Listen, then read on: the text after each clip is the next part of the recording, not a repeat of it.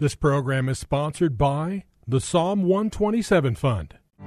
For Zion's sake,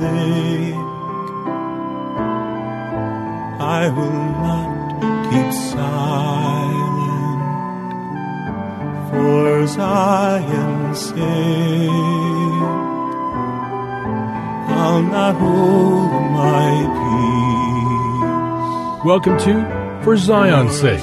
Isaiah sixty-two one is taken directly out of the Hebrew Scriptures when the prophet Isaiah declared, "For Zion's sake I will not keep silent, and for Jerusalem's sake I will not keep quiet, until her righteousness goes forth like brightness, and her salvation like a torch that is burning."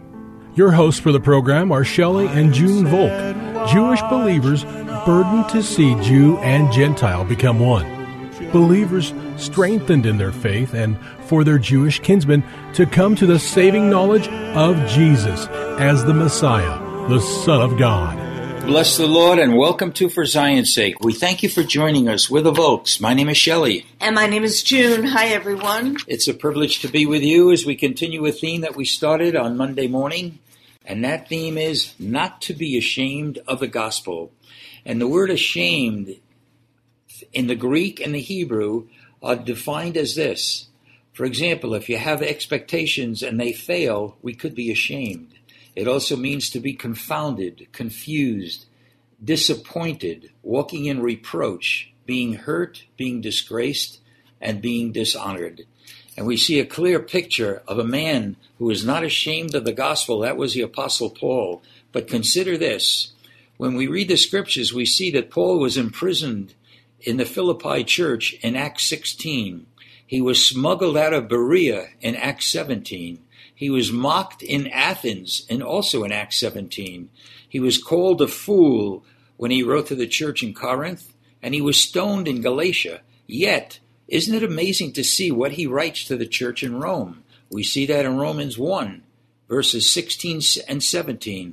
I am not ashamed of the gospel. It is the power of God for salvation to everyone who believes, to the Jew first and also to the Greek. For in it, the righteousness of God is revealed from faith to faith, as it is written, the righteous shall live by faith. Junie, this is so powerful. And yesterday we spent some time looking at the relationship between righteousness, salvation, and faith. And all we have to do is go right back to Genesis fifteen, chapter, chapter fifteen, verse six. Abraham believed God and was accounted unto him as righteousness. Second Corinthians five twenty-one, for he made him who knew no sin to be sin for us, that we might become the righteousness of God. Again, the connection between salvation and righteousness. Paul wrote to the church at Philippi in chapter three, verse nine, and he said, to be found in him, not having my own righteousness, which is from the law, but that which is through faith in Christ, the righteousness which is from God by faith. Again, faith and righteousness. And I think we said yesterday, Junie, that righteousness could be considered the righteous things that we do. But it has to be an internal righteousness, because it's the righteousness of God that he imputed into us. It's not our righteousness. We have none. But it's God's righteousness being alive and active in us. And what's amazing, Shelley, is we noticed in Abraham's life, which was before the law was given, yes, that he obeyed God, and it was accounted unto him as righteousness. God spoke. He left his home. He left his city, not knowing where he was going. God gave him a promise that he would have a son, and he tried to make that promise come to pass through listening to Sarah, because Sarah realized she wasn't able to give him a son. And so he had a son through Hagar, who he took as his wife. But God wanted that child to come through Sarah. So at a time when Sarah was barren, she was beyond her years of being able to have a child, and Abraham's body was as good as dead, God gave yes, him a Lord. son, Isaac. And what did the Lord tell Abraham to do?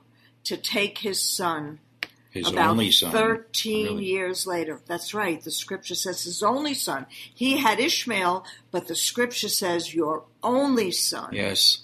And it's a picture also of Israel and the church, because Ishmael was Abraham's son. Mm-hmm.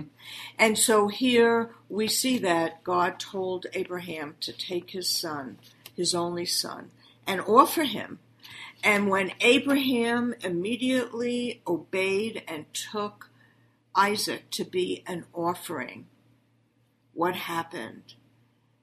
The Lord stopped him, and he gave Abraham the offering, which was the ram. So the whole point being, we see a picture of Jesus, the Lamb of God, as being our offering yes, for Lord. sin, which brings righteousness into our life because he died for our sin, the power Thank you, of Lord. God through salvation, and Jesus, the resurrected Christ, living in us as we yield our life to him, transforms us so he lives his life through us. Amen. It's his righteousness, Shelley. Hallelujah. And not our own. Amen. We read also from First Peter two twenty-four, who himself bore our sins in his own body on the tree, that we, having died to sins, that salvation, might live for righteousness. And you know, Junie, there's a beautiful foreshadowing of all this in the prophet Isaiah, chapter forty-four, verse eight. Listen to these words. Rain down, you heavens, from above, and let the skies pour down righteousness. Let the earth open. Let them bring forth salvation, and let righteousness spring up together. I, the Lord, have created it. Junie, what a picture, what a foreshadowing, really, of the death of the Messiah, taking our sin, him becoming our sin, through salvation, and letting righteousness spring up. And Junie, you know what? Our hearts have always been for the kingdom of God. And what does it say in Matthew six, verse thirty-three? Seek first the kingdom of God and his righteousness. That's the key. And also it says in Psalm eleven, verse seven, for the Lord is righteous, he loves righteousness, his countenance beholds the righteous. Powerful. So we need to see and have it in, imparted to us. Faith, belief, salvation, and righteousness are all coming together. We also spoke from Luke nine, verse twenty-six, for whoever is ashamed of me, Jesus speaking, and my words of him, the Son of Man will be ashamed when he comes in his own glory and the glory of the Father of his, and of his holy angels. All right, let's go. Junie, an important portion of Scripture, Second Timothy chapter one, beginning at verse eight. Be with us, and we're going to be see here, Junie, that part of not being ashamed is the ability to embrace suffering that comes to every believer. Second Timothy one, verse eight. Therefore, do not be ashamed of the testimony of our Lord or of me, his prisoner, but join with me in suffering for the gospel according to the power of God. The gospel is the power of God. And now Paul is writing, but join with me in suffering for the gospel according to the power of God. For who, salvation. For, really. Who has saved us and called us with a holy calling, not according to our works, but according to his own purpose and grace, which was granted us in Christ Jesus from all eternity, but now has been, but now has been revealed by the appearing of our Savior, Messiah Jesus, who abolished death and brought life and immortality to light through the gospel, the gospel of power. Verse eleven, for which I was appointed a preacher and an apostle and a teacher. Verse twelve, for this reason also suffer these, for this reason, I also suffer these things, but I am not ashamed, for I know whom I have believed, and I am convinced that he is able to guard what I have entrusted to him until that day. Junie, if we as the church could have such a, uh, a belief that Paul had, trusting him through the worst of de- of problems that he entailed because he was committed to the gospel. He was not ashamed of it. We would not be ashamed and be fearful of suffering for the gospel's sake. I'd like to read verse eight in the Amplified, because I think it shows why Paul could say that um, I am persuaded that he is able to keep you, that Lord, which I have committed unto him against that day. So it says verse so eight? Verse, yes. Yeah, okay, verse That's eight. That's why he Second was able Timothy. to say, okay, do not blush or be ashamed then to testify to and for our Lord, nor of me, a prisoner, for his sake, but with me take your share hmm. of the suffering to which the preaching of the gospel may expose you, and do it in the power of God. So Jesus. What Paul is really saying, that the preaching of the gospel may expose us to the sufferings of the Lord.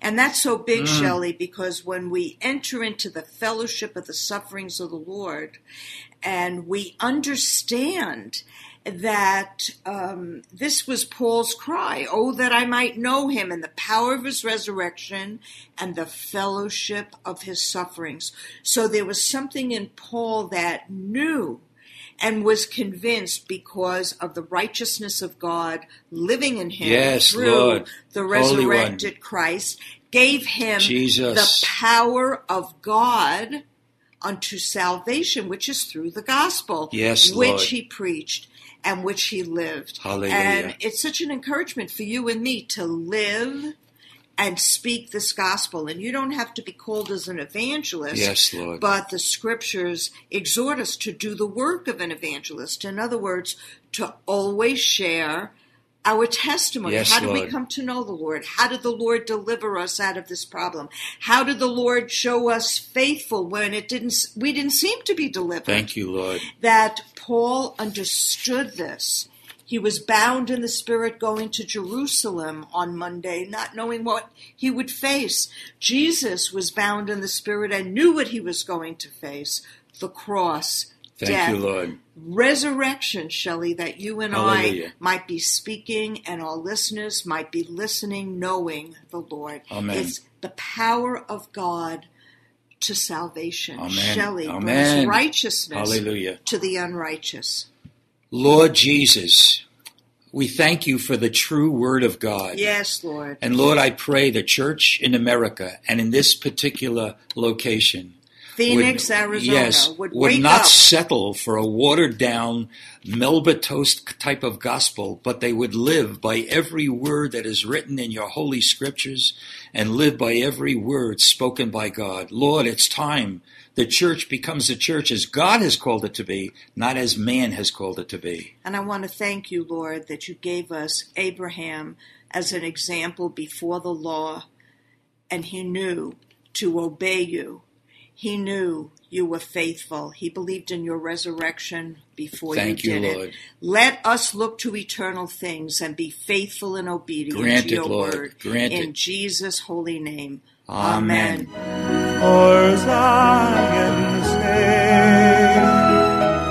Thank you for joining us this evening. If you would like to get in touch with Shelley and June, you can write to them at P O. Box seventeen eighty-four, Scottsdale, Arizona eight five two five two. That's P O. Box seventeen eighty-four, Scottsdale, Arizona eight five two five two. And you can also contact them on their website, shelley and june volk dot com. That's shelley and june volk dot com. Until next time, the Lord bless thee and keep thee. The Lord make his face to shine upon thee and be gracious unto thee. The Lord lift up his countenance upon thee and give thee peace. This program was sponsored by the Psalm one twenty-seven Fund.